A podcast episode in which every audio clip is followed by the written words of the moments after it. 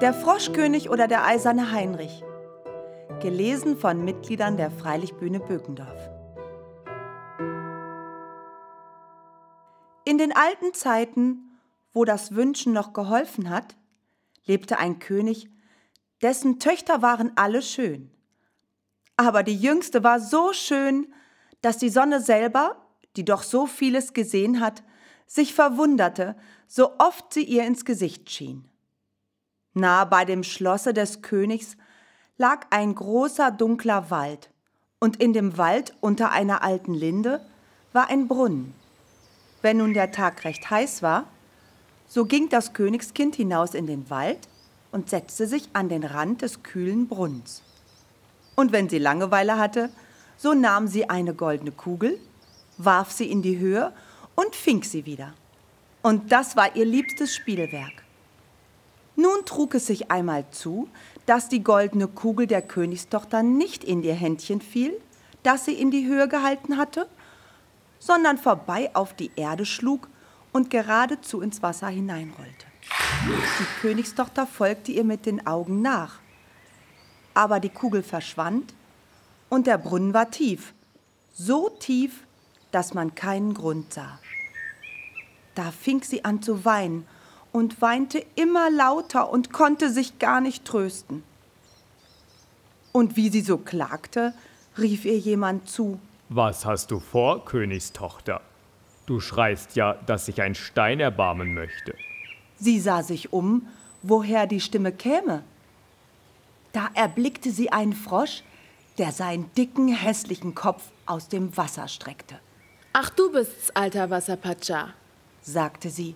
Ich weine über meine goldene Kugel, die mir in den Brunnen hinabgefallen ist. Sei still und weine nicht, antwortete der Frosch. Ich kann wohl Rat schaffen. Aber was gibst du mir, wenn ich dein Spielwerk wieder heraufhole? Was du haben willst, lieber Frosch, sagte sie. Meine Kleider, meine Perlen und Edelsteine, auch noch die goldene Krone, die ich trage. Der Frosch antwortete, Deine Kleider, deine Perlen und Edelsteine und deine goldene Krone, die mag ich nicht.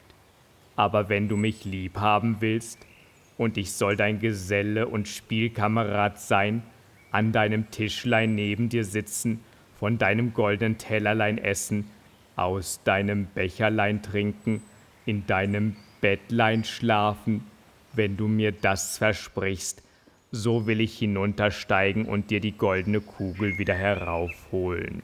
Ach ja, sagte sie, ich verspreche dir alles, was du willst, wenn du mir nur die Kugel wiederbringst. Sie dachte aber, was der einfältige Frosch schwätzt, der sitzt im Wasser bei seinesgleichen und quakt und kann keines Menschen Geselle sein. Der Frosch, als er die Zusage erhalten hatte, tauchte seinen Kopf unter, sank hinab und über ein Weilchen kam er wieder heraufgerudert, hatte die Kugel im Maul und warf sie ins Gras.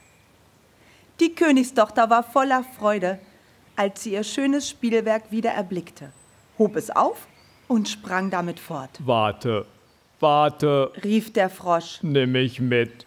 Ich kann nicht so laufen wie du. Aber was half ihm, dass er ihr sein Quak, Quak so laut nachschrie, als er konnte? Sie hörte nicht darauf, eilte nach Haus und hatte bald den armen Frosch vergessen, der wieder in seinen Brunnen hinabsteigen musste.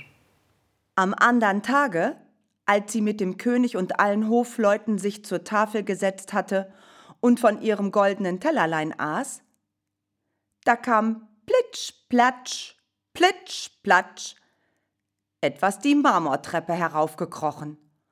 Und als es oben angelangt war, klopfte es an der Tür und rief Königstochter, Jüngste, mach mir auf. Sie lief und wollte sehen, wer draußen wäre. Als sie aber aufmachte, so saß der Frosch davor. Da warf sie die Tür hastig zu, setzte sich wieder an den Tisch und war ihr ganz Angst. Der König sah wohl, dass ihr das Herz gewaltig klopfte und sprach Mein Kind, was fürchtest du dich? Steht etwa ein Riese vor der Tür und will dich holen? Ach nein, antwortete sie. Es ist kein Riese, sondern ein garstiger Frosch. Ach, lieber Vater, als ich gestern im Wald bei dem Brunnen saß und spielte, da fiel meine goldene Kugel ins Wasser. Und weil ich so weinte, hat sie der Frosch wieder heraufgeholt. Und weil er es durchaus verlangte, so versprach ich ihm, er solle mein Geselle werden. Ich dachte aber nimmermehr, dass er aus seinem Wasser heraus könnte. Nun ist er draußen und will zu mir herein. Indem klopfte es zum zweiten Mal und rief Königstochter Jüngste, mach mir auf. Weißt du nicht, was gestern du zu mir gesagt? bei dem kühlen Brunnenwasser, Königstochter Jüngste, mach mir auf. Da sagte der König, Was du versprochen hast, das musst du auch halten. Geh nur und mach ihm auf. Sie ging und öffnete die Türe. Da hüpfte der Frosch herein, ihr immer auf dem Fuße nach, bis zu ihrem Stuhl. Da saß er und rief, Heb mich herauf zu dir. Sie zauderte, bis es endlich der König befahl. Als der Frosch erst auf dem Stuhl war, wollte er auf den Tisch. Und als er da saß, sprach er Nun schieb mir dein goldenes Tellerlein näher, damit wir zusammen essen. Das tat sie zwar, aber man sah wohl, dass sie's nicht gern tat.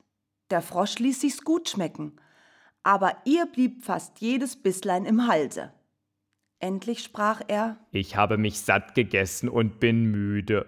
Nun trag mich in dein Kämmerlein und mach dein Seidenbettlein zurecht, da wollen wir uns schlafen legen. Die Königstochter fing an zu weinen und fürchtete sich vor dem kalten Frosch, den sie nicht anzurühren getraute, und der nun in ihrem schönen, reinen Bettlein schlafen sollte. Der König aber war zornig und sprach Wer dir geholfen hat, als du in Not warst, den sollst du hernach nicht verachten. Da packte sie ihn mit zwei Fingern trug ihn hinauf und setzte ihn in eine Ecke.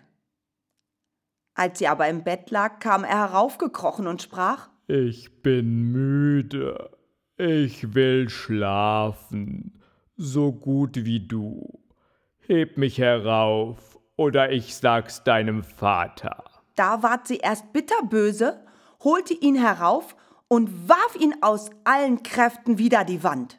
Nun wirst du Ruhe haben, du garstiger Frosch. Als er aber herabfiel, war er kein Frosch, sondern ein Königssohn mit schönen und freundlichen Augen.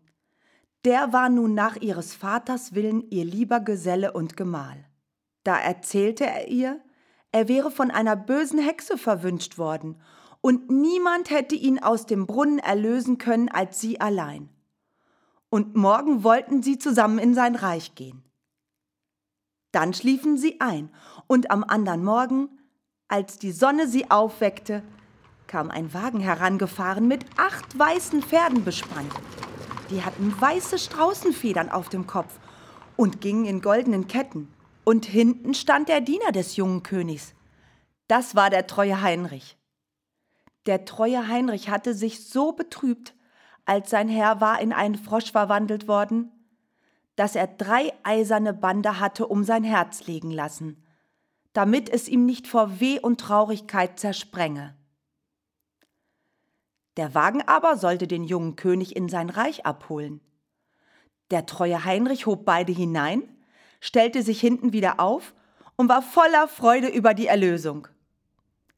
Und als sie ein Stück Wegs gefahren waren, hörte der Königssohn, dass es hinter ihm krachte, als wäre etwas zerbrochen.